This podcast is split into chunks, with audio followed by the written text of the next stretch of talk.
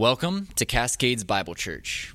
Well, this morning we are in the book of Isaiah, so I invite you to turn with me back to Isaiah chapter, and we're picking up in verse chapter 13 this morning. And um, I want to begin by asking a question, um, a simple question, and that is, and you don't have to answer, it's a rhetorical question, but do you pray?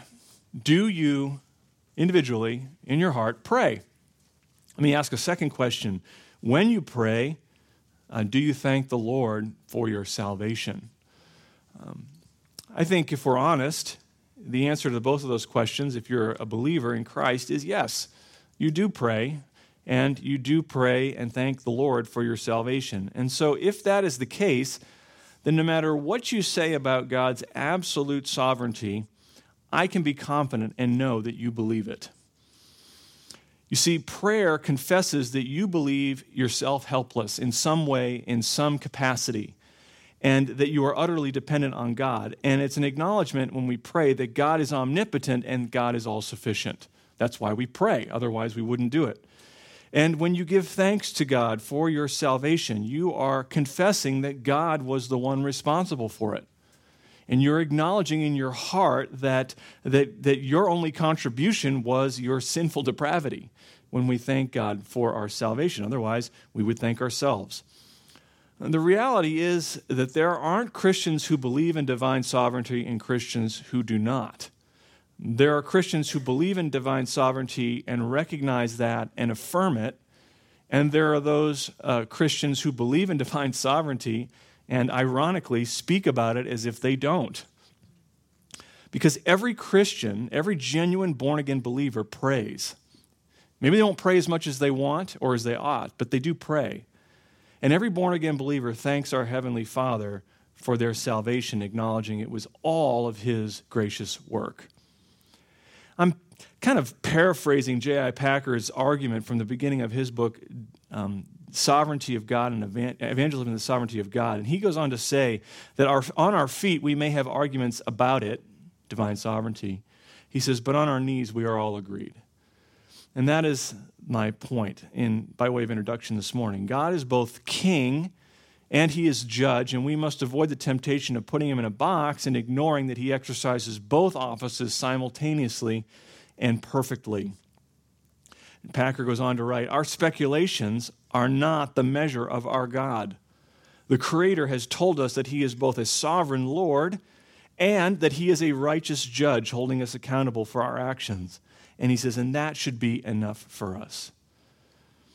And then He asks this penetrating rhetorical question He says, Why do we hesitate to take His word for it? Can we not trust what He says? And that, I submit to you this morning, beloved, is the heart of the issue that God addresses in Isaiah 13 to 23. Judah isn't sure that they can or that they even want to trust what God has said. And, and as a result, they have placed their trust in a thousand other things. And these chapters that we're going to survey, we're not going to go in depth this morning, but that we're going to survey in chapter 13 to 23, they take us behind the scenes and make clear to us that, that Yahweh, the Holy One of Israel, is the sovereign Lord of history. And at the same time, he is the righteous judge who will deal justly with both the wicked and the righteous at the appropriate time. Chapters 13 to 23 are a series of prophetic oracles or burdens, as they're called, concerning the Gentile nations of the surrounding ancient Near Eastern world that Isaiah was familiar with in, in his day. And to help us kind of understand this portion of the book, um, we can break it down into two sets of five oracles or five burdens. The first uh, set of five is in chapters 13 to 20. And Isaiah has a word for Babylon, he has a word for Philistia, he has a word for Moab, he has a oracle for Damascus and Ephraim as kind of one oracle, and he has a, uh, a word of prophetic utterance for Egypt. And then in the second set, beginning in chapters 21 to 23, there's another set of five. Again, he leads in with Babylon, then Edom, then Arabia. Then he has a word for Jerusalem, which is where he is. Remember, Isaiah is prophesying in the southern kingdom of Judah, and as well as the um, northern kingdom of Tyre. So the the way this is laid out, and if you were with us, you know, and, and, you've been keeping up with the reading in, in advance of our study, the first five oracles are more specific. They're very, uh, they're very specific, and they're also directed uh, in, a, in a very pointed way. The second set are a little bit more generalized. But each set of five burdens or oracles, which is what the term means, and, and burden has the idea of a, a, a prophetic word that must be unloaded, it must be uh, uh, get, uh, spoken forth. It begins, each one of these five uh, oracles, the first set and the second, begins with Babylon. Because, as we're going to learn later on in chapter 39, it was Babylon, not Assyria, who was the enemy that was going to bring Judah to its knees and into exile. So, uh, again, Babylon kind of occupies a bigger space. Now, these chapters are important for us as we're studying through this book and our understanding of Isaiah's prophetic word. But unfortunately and sadly, they're not that commonly taught. They're not even that commonly studied or read through when we work through the book. And that's unfortunate because if we fail to grasp the message of this portion of the book, um, we risk seriously warping our understanding of the bigger picture and message of Isaiah and his ministry. The, the big picture contribution of chapters 13 to 23 is to help you and to help me understand that all the nations are under the sovereign control of the triune God. That is the key idea that you need to walk out of here with this morning. And because the Lord is not just the God of Israel and not just the God of the Jews and Gentiles in his church, but the God of heaven and earth, it is pointless to look to other things, other men to rescue us in this time of adversity and trial. Rather, we must build our foundation on the lives, excuse me, on the life and promises of God through his Son, Jesus Christ. We must build our foundation on the rock of Christ. So, the, the, the key, one of the key themes of these chapters is that it is pointless to look to the alliances of men to rescue us. We must rather look to the promises of God. But alongside that, these chapters teach us that we have nothing to fear from other people on a horizontal level even men and nations who wield incredible earthly power. We don't have to worry about them because in the end, in the end, there's nothing that they can do that God is not in control of.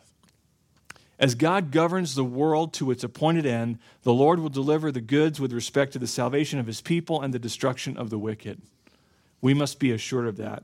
And these chapters then are meant to, to shape our conviction that God is sovereignly directing every molecule of the universe toward the consummation of that eternal kingdom and his purposes in that. And he sits on the throne now and forevermore. And this is a message that we need to hear as the church. This is a message that we need to take to heart because let's be honest, as believers, we're a lot more like Judah than we care to acknowledge. Right? We are a lot more like Judah. We've put far, far too much hope in nations and human abilities and human resourcefulness, and to our shame, to our shame, individually and even collectively as Christ church, we are guilty of mimicking the priorities, the methods, and the confidences that the world banks on. And to our shame, we have given our devotion to the same idols of the heart, the same idolatrous desires that the unbelieving world bows before, even dressing them up at times in religious clothing, which is even more shameful. But we don't need to do that.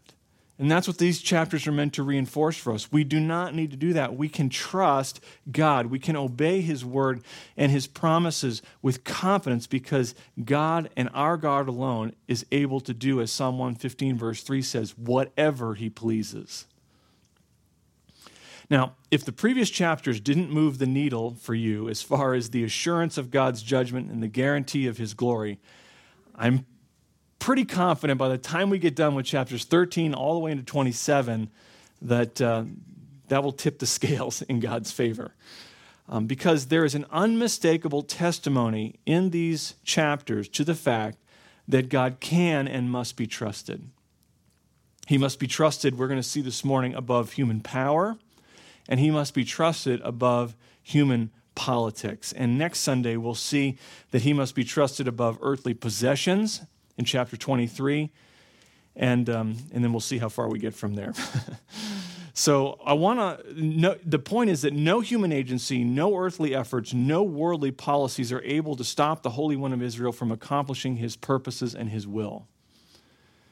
Now, again, if you read through this, um, we cannot look at all of these chapters the way we've done some of the previous sections where we're just kind of going paragraph by paragraph. Uh, that would take us a really long time. We can't even do that in two messages or three messages. But what I want to do this morning is I want to parachute into uh, just two of these oracles, two that I think are representative of some of the others. And then next Sunday, we'll look at chapter 23. Uh, and as he, we find that God can be trusted above earthly possessions.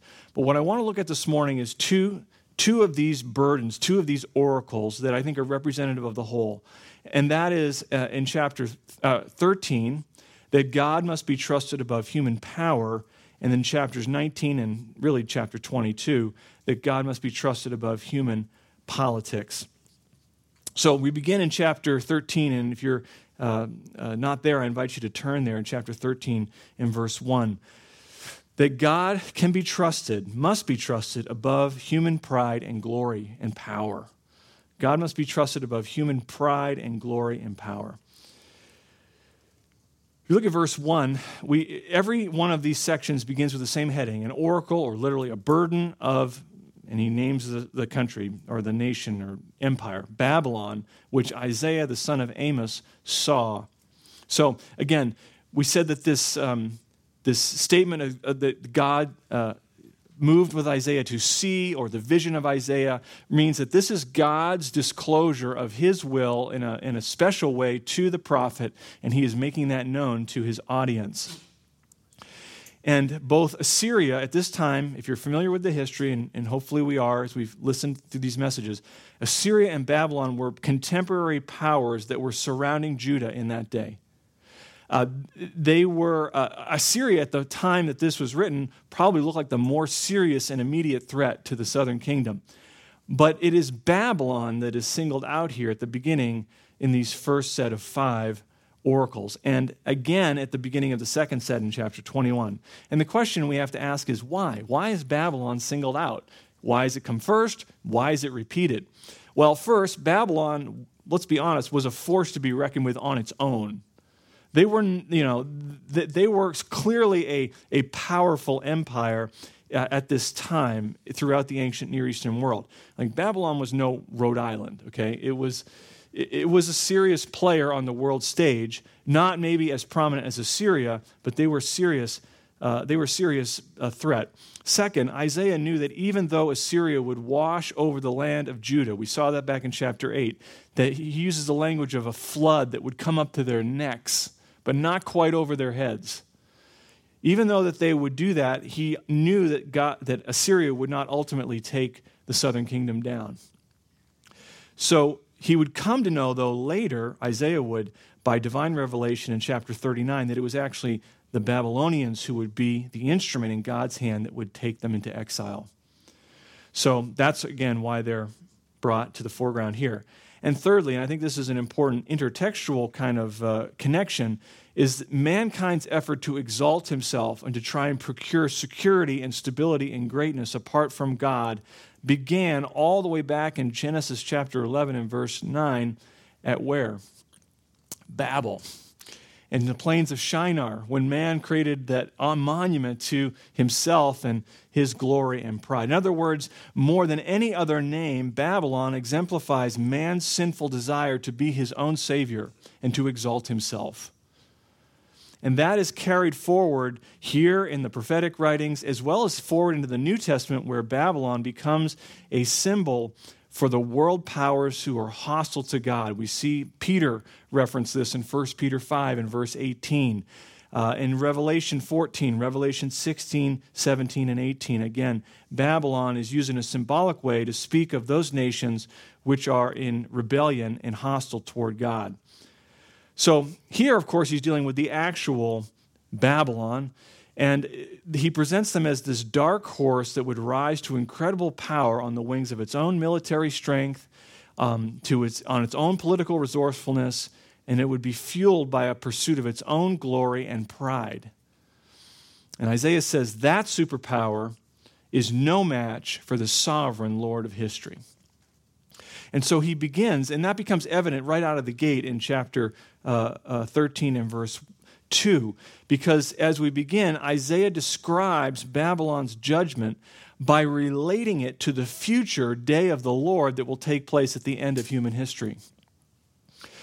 You'll notice this as we go through the prophets that they jump from the, their present day into the near future, sometime after when they are, as well as from there to the end of the age and the, uh, uh, some of the things that will happen that have yet, yet to come to pass. They are constantly moving around, and that's what we see here. Under the Mosaic covenant, each new king was looking upon the hope and expectation of that new king stepping into rule, that he might be the, the promised king, the Messiah. They looked with hope and anticipation. And in a similar way, coming judgment is often in the prophets overlaid against the background of final judgment and ultimate judgment, such that the people would wonder is this the last battle? So the two are connected in that sense. And that's what we see Isaiah doing here. He is jumping from their present day in you know 700 BC to the end of the age and he's describing what he describes as the mutual hatred of rebellious humanity that culminates in its mutual destruction that swallows up all the superpowers of the earth. But who is the one behind that? Who's the one directing things to that end? We see that it is none other than the Holy One of Israel. Look at verse 2. He says, Lift up a standard on the bare hill, raise your voice to them, wave the hand that they may enter the doors of the nobles. The picture is, is one of breaking down the doors and conquering. And he says, I have commanded my consecrated ones. I have even exalted, uh, called, excuse me, my mighty warriors, my proudly exulting ones, to execute my anger. A sound of tumult on the mountains like that of many people, a sound of the uproar of kingdoms, of nations gathered together. He is describing things in terms of that final day, and he describes them as being his consecrated ones, not holy in themselves, but set apart for God's purposes of judgment. They are described as the proudly exulting ones. They are, these are people who have gathered together because pride and self confidence have consumed them. And they think that they are doing their own bidding when they're actually been, they've been co opted by God. And who is the one doing this? Look at verse 4, the end of verse 4. The Lord of hosts is mustering the army for battle. They are coming from a far country, from the farthest horizons. The Lord and his instruments of indignation to destroy the whole land. This is God. All of this is God's sovereign orchestration. He is directing nations and warriors by the Lord. It is by the Lord of hosts. And He is the one that will climax this judgment by pouring it out across the whole earth. This is the picture. The question is, will there be any refuge when this day of the Lord comes? And Isaiah makes clear that this there is no refuge, there is no where to hide. Verse 6 Wail, for the day of the Lord is near. It will come as destruction from the Almighty. Therefore, all hands will fall limp, and every man's heart will melt. They will be terrified. Pains and anguish will take hold of them. They will writhe like a woman in labor. They will look at one another in astonishment, their faces aflame. What he describes here is the, this, the people are helpless they are dejected, verse 7. Their hands fall limp, their hearts melt. They are paralyzed with confusion in the day of the Lord, verse 8. That uh, their faces aflame could be speaking of, of embarrassment at, at the astonishment of that realizing they've trusted in all the wrong resources. The day of the Lord will be marked with uh, cataclysmic judgment but also with cosmic disaster and a spiritual reckoning. Look at verse 9. He says, Behold, the day of the Lord is coming, cruel with fury and burning anger to make the land a desolation. He will exterminate its sinners from it. This is that moral judgment. For the stars of heaven and their constellations will not flash forth their light. The sun will be dark when it rises, the moon will not shed its light. The, the, the created order is starting to fall apart. This is what he is describing here. I will punish the world for its evil and the wicked for his iniquity. And he continues on in chapter uh, 13 and verse 14. And it will be like, again, he, it, will, it will be like that and it will be that like a hunted gazelle or like a sheep with none to gather them. They will each turn to his own people, and each one flee to his own land. Anyone who is found will be thrust through, and anyone who is captured will fall by the sword. Their little ones also will be dashed to pieces before their eyes. Their houses will be plundered, their wives ravished. What we see here is that on that day, this great and awesome day of the Lord, there is going to be no protection. There is going to be no escape. Verse 15 anyone who runs away is captured and they're still struck through. And there is no mercy. Women, children destroyed. Babylon, then, this boastful superpower, along with the nations gathered together in godless pride, each trusting in its own resources and power and might, here they are described by Isaiah as on the run with no place to hide. What Isaiah describes here is God removing his restraining hand on human depravity and letting that nuclear reaction of man's sinful passions run unchecked until the core melts down and explodes. I mean, God is not so much doing these things as he's just letting man be himself without any restraining grace.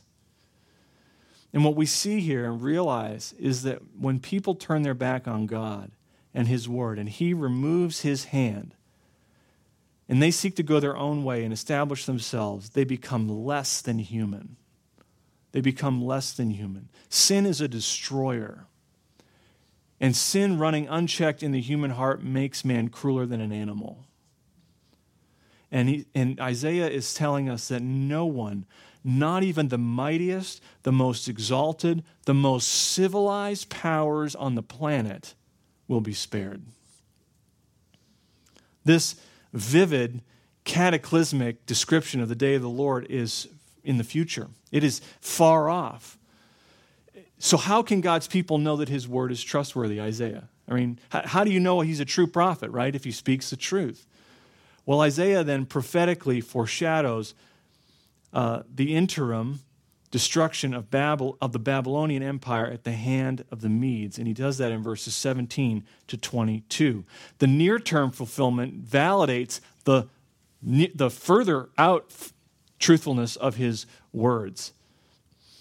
So, verse 17, he says, Behold, I'm going to stir up the Medes against them, who will not value silver or take pleasure in gold. Their bows will mow down the young men. They will not even have compassion on the fruit of the womb, nor will their, their eye pity children. In Babylon, the beauty of kingdoms, the glory of the Chaldeans' pride, will be as when God overthrew Sodom and Gomorrah.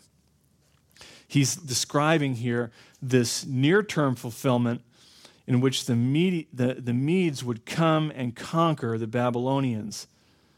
And why is this going to happen? Verse 19 because of, because of the Babylonians' pride, because of their trust in their own power and their own resourcefulness.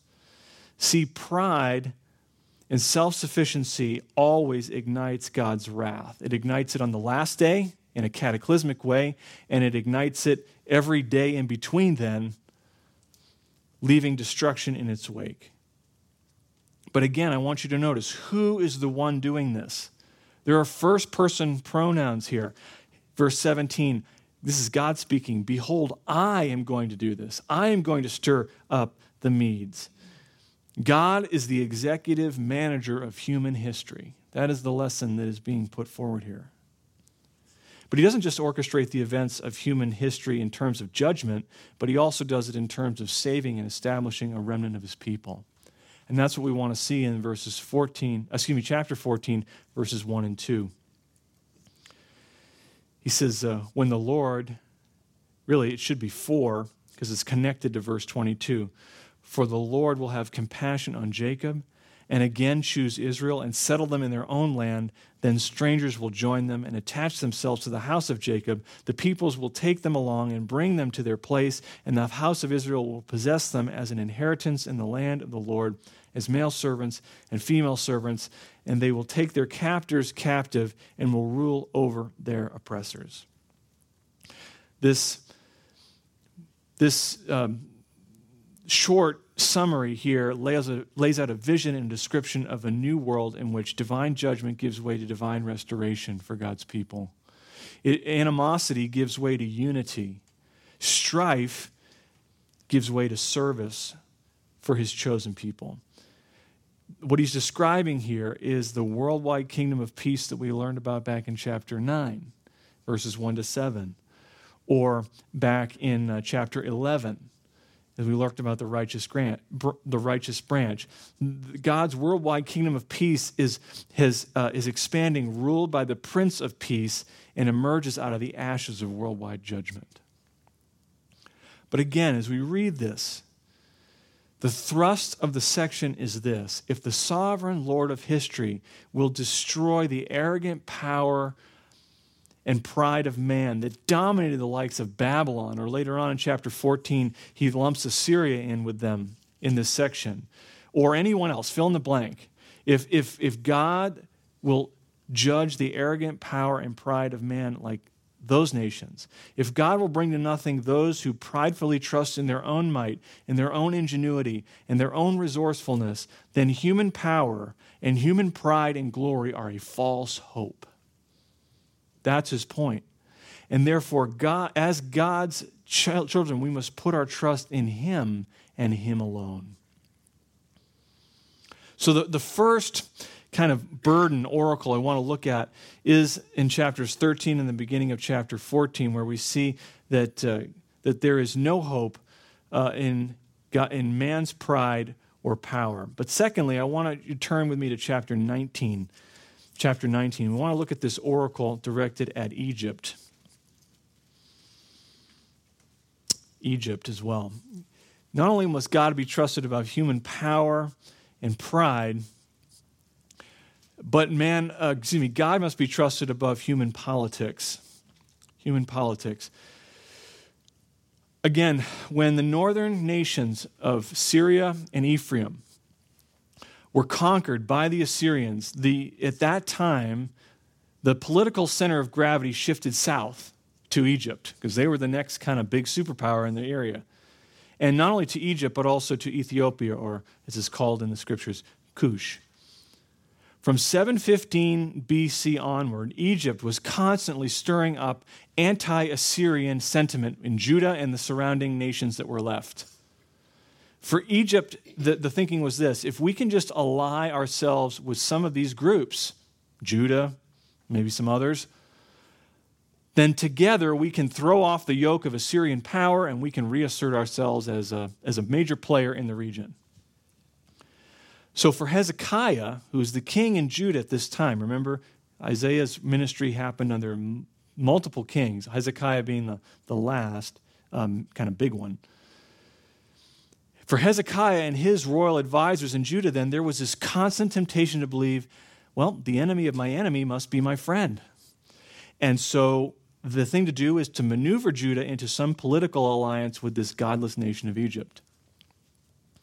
And Isaiah wants to make clear in this chapter and in chapter 20 that a political alliance would seal Judah's fate and not in a good way if he says if they jump into the boat with Egypt and Ethiopia, they will most certainly go down with that ship.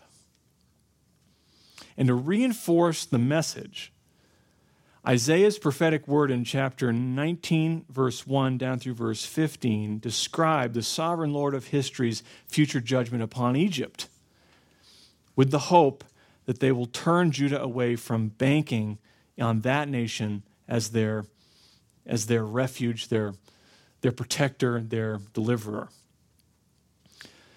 Similar to Babylon, then, in chapter 19, God brings to the foreground that Egypt has suffered from the same sin of self sufficiency, the same sins of self determination, and thus have provoked his judgment. What will that judgment look like? Well, first, in verses 2 to 4, it looks like social collapse. Look at verse 2. He says, I will incite Egyptians against Egyptian. They will each fight against his brother and each against his neighbor, city against city, kingdom against kingdom. Then the spirit of the Egyptians will be demoralized, and I will confound their strategy, so they will resort to idols and ghosts of the dead and to mediums and spiritists. Moreover, I will deliver the Egyptians into the hand of a cruel master, and a mighty king will rule over them, declares the Lord God of hosts. In other words, divine action will frustrate every effort that the Egyptians make. Nothing will work anymore the way it was. This is a civil unrest.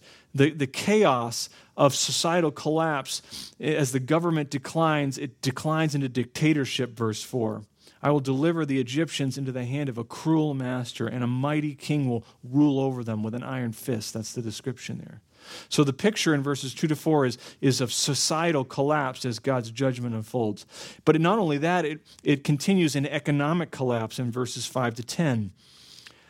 The, the, the waters from the sea will dry up, and the river will be parched and dry. The canals will emit a stench. The streams of Egypt will thin out and dry up. The reeds and the rushes will rot away. The bulrushes by the Nile, by the edge of the Nile and all the sown fields by the Nile will become dry, driven away, and be no more. And on and on he goes through verse 10. The Nile River was the foundation of Egypt's economy.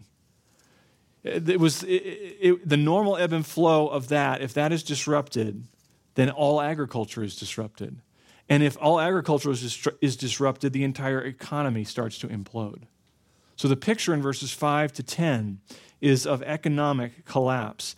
But that gives way then to political collapse in verses 11 to 14, uh, 13. He says, The princes of Zoan are mere fools. The advice of Pharaoh's wisest advisors has become stupid. You can, you, uh, how can men say to Pharaoh, I am a son of the wise, a son of the ancient kings? Well, then, where are your wise men? Please let them tell you and let them understand what the Lord of hosts has purposed against Egypt. The princes of Zoan have acted foolishly. The princes of Memphis are deluded. Those who are the cornerstone of her tribes have led Egypt astray. So again, he's describing how foolishness and confusion reign. The leaders of the nation have no wisdom, they have no discernment, uh, they, they have no uh, understanding whatsoever. And, and, and beyond that, they are actually leading the people astray into foolishness. Why are the leaders foolish? Why are they deluded? Why are they deceptive? Why are the wheels coming off? Why is the very fabric of society folding in on itself? Well, the sovereign Lord of history is judging them. He is stirring up within them a spirit of confusion and ignorance. He is hardening them off in their unbelief. Look at verse 14. The Lord has mixed within her a spirit of distortion. They have led Egypt astray in all that it does, as a drunken man staggers in his vomit. There will be no work for Egypt, which its head or its tail, its palm branch or its bulrush may do. That picture of the head and the tail, the palm branch and the bulrush, we've seen that before. It just means from left to right, top to bottom, in totality. It's just a, a, a figure of speech. This is, God is hardening them off in their unbelief. And even though it would be plain, it should have been plain to all what the underlying spiritual issues were, both leaders and laymen are blind to what God is trying to tell them that God is revealing to them through the spiritual, excuse me, through the social, economic, and political collapse. They're not, they're not getting the message. What Isaiah describes here then is a total devastation of Egypt, and he makes it clear that it is the Lord of hosts that is doing it. But again, just like in chapter 13 and 14, Alongside godless Egypt's judgment for its sin, Isaiah describes the Lord's salvation, beginning in verse 16. The day of the Lord doesn't just see the sovereign judgment against Egypt's sin, but through that judgment, he ushers in salvation for the nations. So Isaiah describes, and uh, again in verse 16, an indeterminate future day when God will bring about restoration and healing. We see that in verse 22. The Lord will strike Egypt, striking but healing, so that they will return to the Lord and he will respond to them and heal them. How is he going to do this? How will he do this? It's worth noting here the progression that is laid out in verses 16 to 25. The sovereign Lord of history first will instill a fear of the Lord. Look at verse 17, uh, 16 and 17. In that day, every time you see in that day, it's talking about some indeterminate future day, thinking toward the end of the age. The Egyptians will become like women and they will tremble and be in dread because of the waving of the hand of the Lord of hosts, which he is going to wave over them. The land of Judah will become a terror to Egypt. Everyone to whom it is mentioned will be in dread of it because of the purpose of the Lord of hosts, which he is purposing against them. There is this beginning of recognition that God is God and they are not, and the fear of the Lord begins to take hold in their midst. And as Proverbs 1, verse 7 says, the fear of the Lord is the beginning of wisdom. God puts within them, instills within them a fear of himself. Secondly, they will be, there will be a movement to prayer. Look down at verse 20. It will become a sign and a witness to the Lord of hosts in the land of Egypt, for they will cry out to the Lord because of the oppressors, and he will send them a Savior and a champion, and he will deliver him. So it begins with the fear of the Lord, and in that fear of the Lord, their true spiritual condition and troubles cause them to reach out to God in heartfelt prayer. This is just like the book of Judges, right? Where the people were oppressed, and what does the Judges say?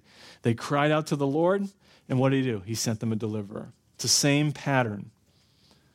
Restoration will take place when godless people recognize that they are not God, that they need him, and they cry out to him. Third, there is not only a fear of the Lord and a movement to prayer, but there is revelation. Revelation. Look at verse 21. Thus the Lord will make himself known to Egypt, and the Egyptians will know the Lord in that day. Restoration takes place when godless people respond to revealed truth. That's what God is doing. He is making himself known to Egypt in this final day. And fourth, there is genuine worship. Look at the end of verse 21. They will even worship with sacrifice and offering and will make a vow to the Lord and perform it. Egypt and the nations will worship God in spirit and in truth. The, the picture here is, is in his appropriate manner. At that time, that was through sacrifice and offering, and that sacrifice and offering is brought through to completion. When they make a vow, they fulfill it. This is, a, this is obedience, faithful obedience. So there's this progression of the fear of the Lord is brought to them, bear on their hearts, move, that moves them to prayer, a reception to divine revelation, which gives way to true worship. And the result, verse 23, is peace. Peace. In that day, there will be a highway from Egypt to Assyria, and the Assyrians will come into Egypt, and the Egyptians into Assyria. And the Egyptians will worship with the Assyrians. In that day, Israel will be the third party with Egypt and Assyria, a blessing in the midst of the earth, whom the Lord of hosts has blessed, saying, Blessed is Egypt, my people, and Assyria, the work of my hands, and Israel, mine inheritance. He's describing the nations coming under one banner, where earthly power and political maneuvering provoke conflict and division and judgment, true religion, based on divine revelation, restores, unifies, and saves. And so, and so the, the, the portrait here is of believing Jew and Gentile, one new humanity, united under the banner of Messiah, who is all and in all. Every tribe and tongue and people and nation. These are not nations that got along, Egypt and Assyria. There was no highway from one to the other or vice versa. Every tribe and tongue and people and nation are worshiping the Lord together and accept one another because they have been accepted by the Lord.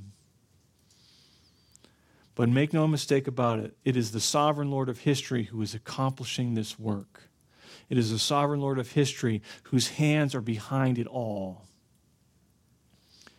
That's, it sounds almost impossible to, it would have sounded impossible to his hearers that these things would happen. So, again, how would they know that these things were true? How would they know that God was going to accomplish them?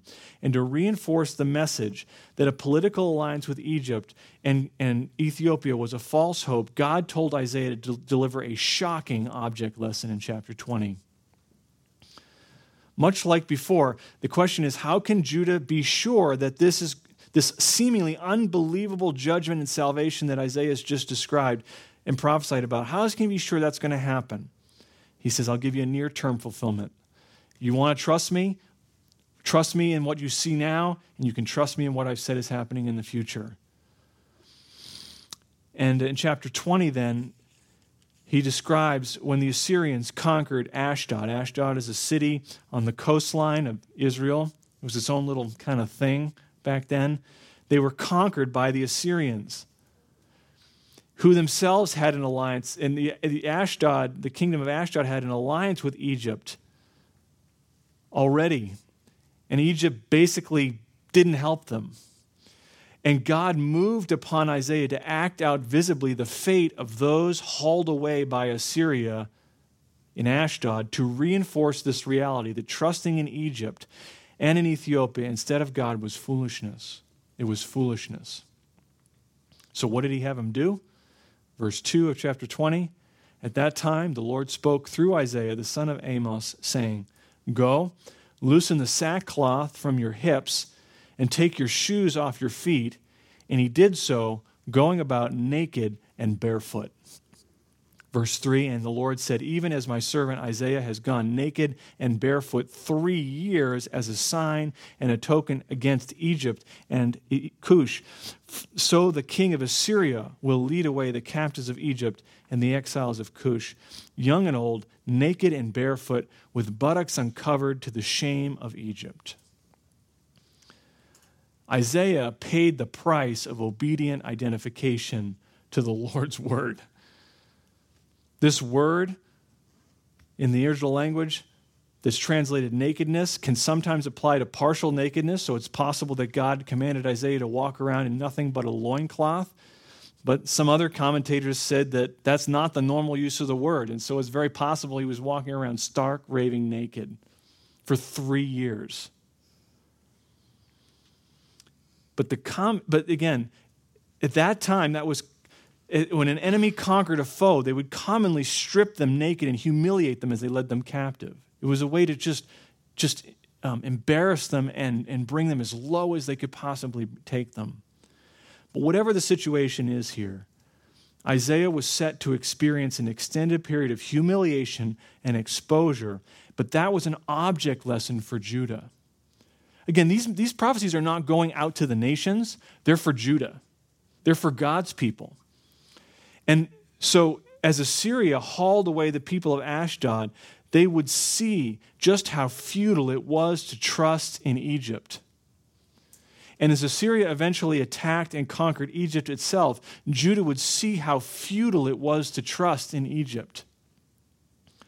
You know, the prophets frequently paired their spoken word with visible demonstrations of that word. Jeremiah does this in chapter 13 of his book. Um, he does it in chapter 19. Ezekiel does it in chapter 5 and again in verse 12, where they act out the word as well as speak the word. And so, for three years, the people of Judah watched Isaiah wander around with this shocking message that confronted the sensibilities and the refined politicians of Judah who were just enamored with Egypt as the Savior Egypt as the political alliance that promised to deliver them. But those who watched Isaiah would have gotten the message if they were willing to listen. And even if they, because it was so shocking, it was so obvious. When they see their hope in Egypt and Cush led away captive by the Assyrians, they will realize the foolishness of trusting in them instead of God, who orchestrates the rise and fall of nations. The message is reinforced very straightforwardly later on in Isaiah chapter 31. We'll turn with there for just a second. In verses 1 to 3, Isaiah is delivering the message not by walking around with no clothing on, but in verse 31, uh, chapter 31 and verse 1, he says, Woe to those who go down to Egypt for help and rely on horses. He's speaking to Hezekiah. And trust in chariots because they are many, and in horsemen because they are very strong. But they do not look to the Holy One of Israel, nor seek the Lord. Yet he, yet he also is wise and will bring disaster and does not retract his words, but will arise when the house of, uh, against the house of evildoers and against the help of the workers of iniquity. Now the Egyptians are men and not God, and their horses are flesh and not spirit. There's fun, something fundamentally different about God than Egypt. He says, So the Lord will stretch out his hand, and he who helps Egypt will stumble, and he who is helped will fall, and all of them will come to an end together. Here again, we see that the sovereign Lord of history is going to cause this false hope of Egypt to stumble, and all who trust in her will stumble with her. They will, back to chapter 20, they will all be dismayed and ashamed because of Cush, their hope, and in Egypt, their boast. And so the inhabitants of this coastline will say in that day, Wow, behold, such is our hope. where, will, where we fled for help to be delivered from the king of Assyria. And we, how shall we escape? He was meant to show them that if you put your trust in them, they will be led away and you will lose as well. I think I think these verses are a good reminder for God's people in His church. Because as long as I've been alive, evangelical Christians have carried around a misplaced trust in political power as a solution to what ails us.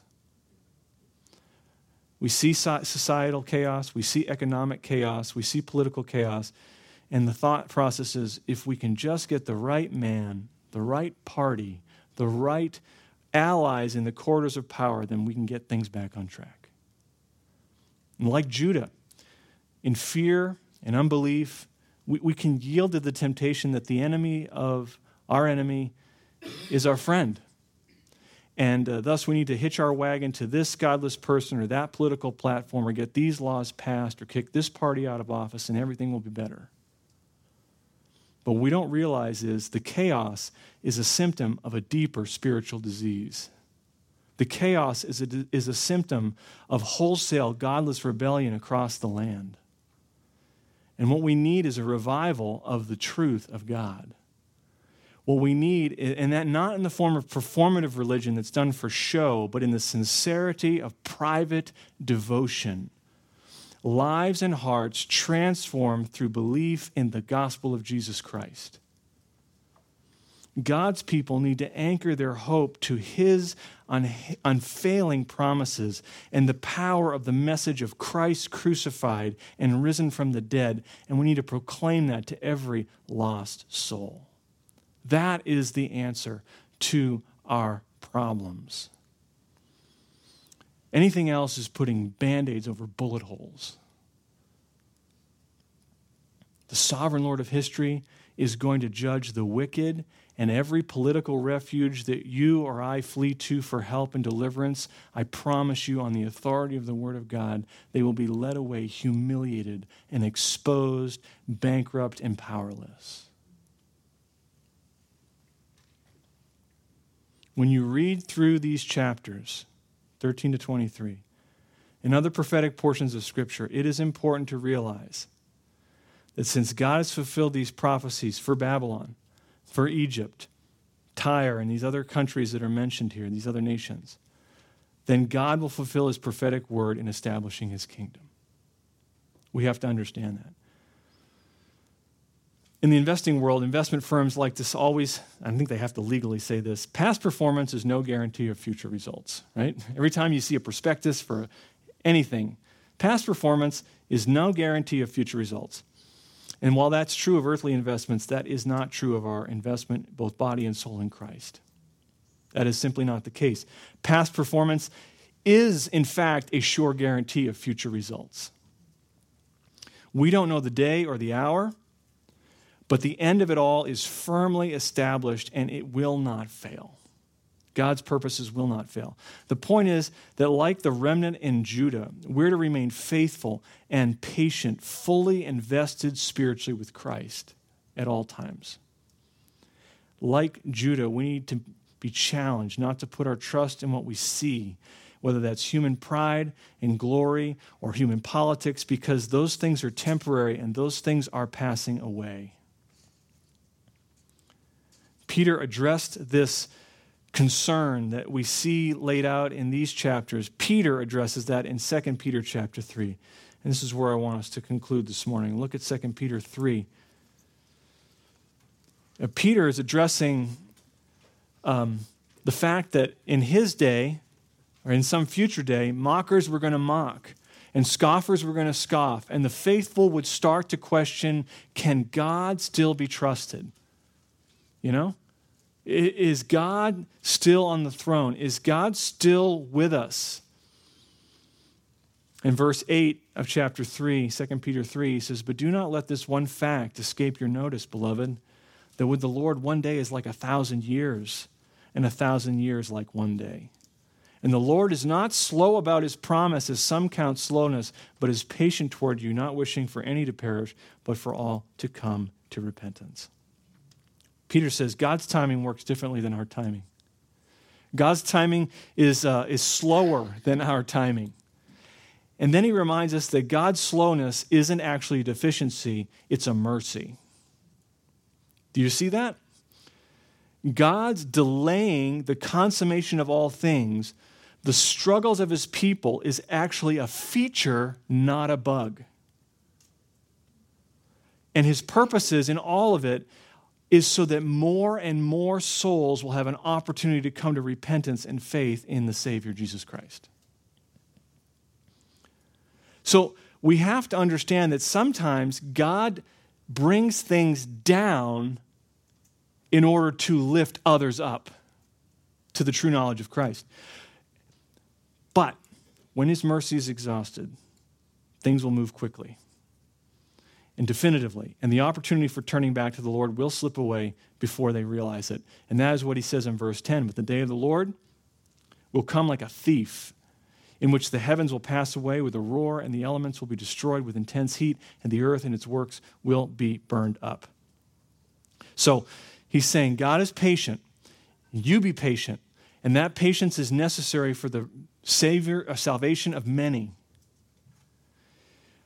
But when that mercy is exhausted, like we just saw in detail in Isaiah, um, everything is going to come unglued, and God's judgment will come swiftly. So, what is the application for us as we wait, as we watch, as we trust in the Lord? It's this, verse 11, four things, real quick. Be holy. Be holy. Look at verse 11. Since all these things are to be destroyed in this way, since you know what I'm going to do, he says, what sort of people ought you to be in holy conduct and godliness? In other words, for us, the, the, the thing we need to be most concerned about is not what's going on out there or the, the, all this, but our own holiness. Our own holiness. We also need to be watchful, verse 12 and 13. Looking, we're to be doing this, looking for and hastening the coming of the day of God, because of which the heavens will be destroyed by burning and the elements will melt with intense heat. But he says, according to his promise, we are looking for a new heavens and a new earth in which righteousness dwells. And so we we are not only walking in obedience and holiness, but we are to be watchful and waiting and hopeful knowing that God will bring things to his appointed end. Third, we need to be found, we need to be found in Christ. We need to be found in Christ. Verse 14, therefore, beloved, since you look for these things, be diligent to be found by him in peace, spotless and blameless, and regard the patience of our Lord as salvation. The warning, the application is while we wait, We want to make our calling and election sure by walking in persevering faith. Make it sure to us, not to God. and we want to make sure that all who have an opportunity are found clothed in the righteousness of Christ. So we go out and we preach the gospel. And lastly, we are to be growing in the grace and knowledge of God. Look at verse 18. But grow in the grace and knowledge of our Lord. that, that's what we're to do. To him is the glory both now and the day of eternity. Amen.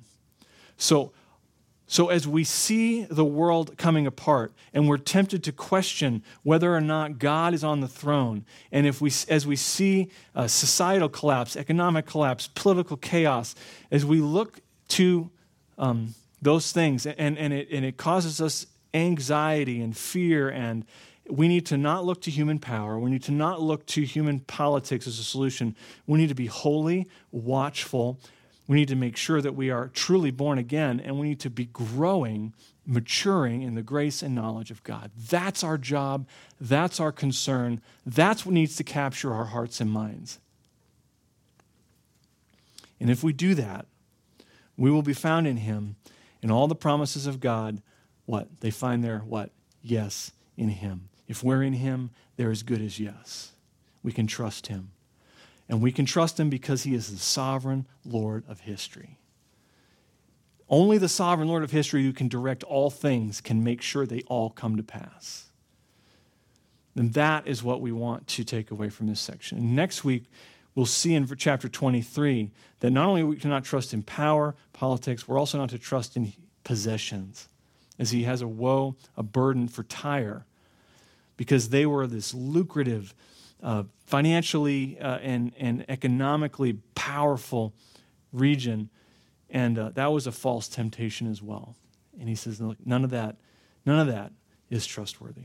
Let's pray. Father, thank you for this uh, study that you've given to us. Thank you for kind of knocking us loose from so many of the things that distract us. Um, help us to remember that uh, you are you are indeed the sovereign Lord of history, and uh, you are working all things together for good to those who love you, to those who are called according to your purposes. Lord, help us to be faithful to you. Help us to trust in you. Uh, help us not to run to those things which would be our to be our harm and destruction, but see within those those those those uh, struggles and those difficulties, the things around us. May we see the mercy of God and the patience of God which are, of course, to lead many to the true knowledge of Christ. Lord, if there's any here this morning who are not sure that they are found in Christ, may they run to you and find you to be, as we have found you to be, uh, one who will receive the lost. Lord, we thank you that you died, that you live again and ever live to make intercession for your people. We ask all these things in Jesus' name. Amen. Thank you for listening. We hope you've been encouraged by today's message. For more information or more messages like this, visit us at cascadesbiblechurch.com or subscribe via your favorite podcast app.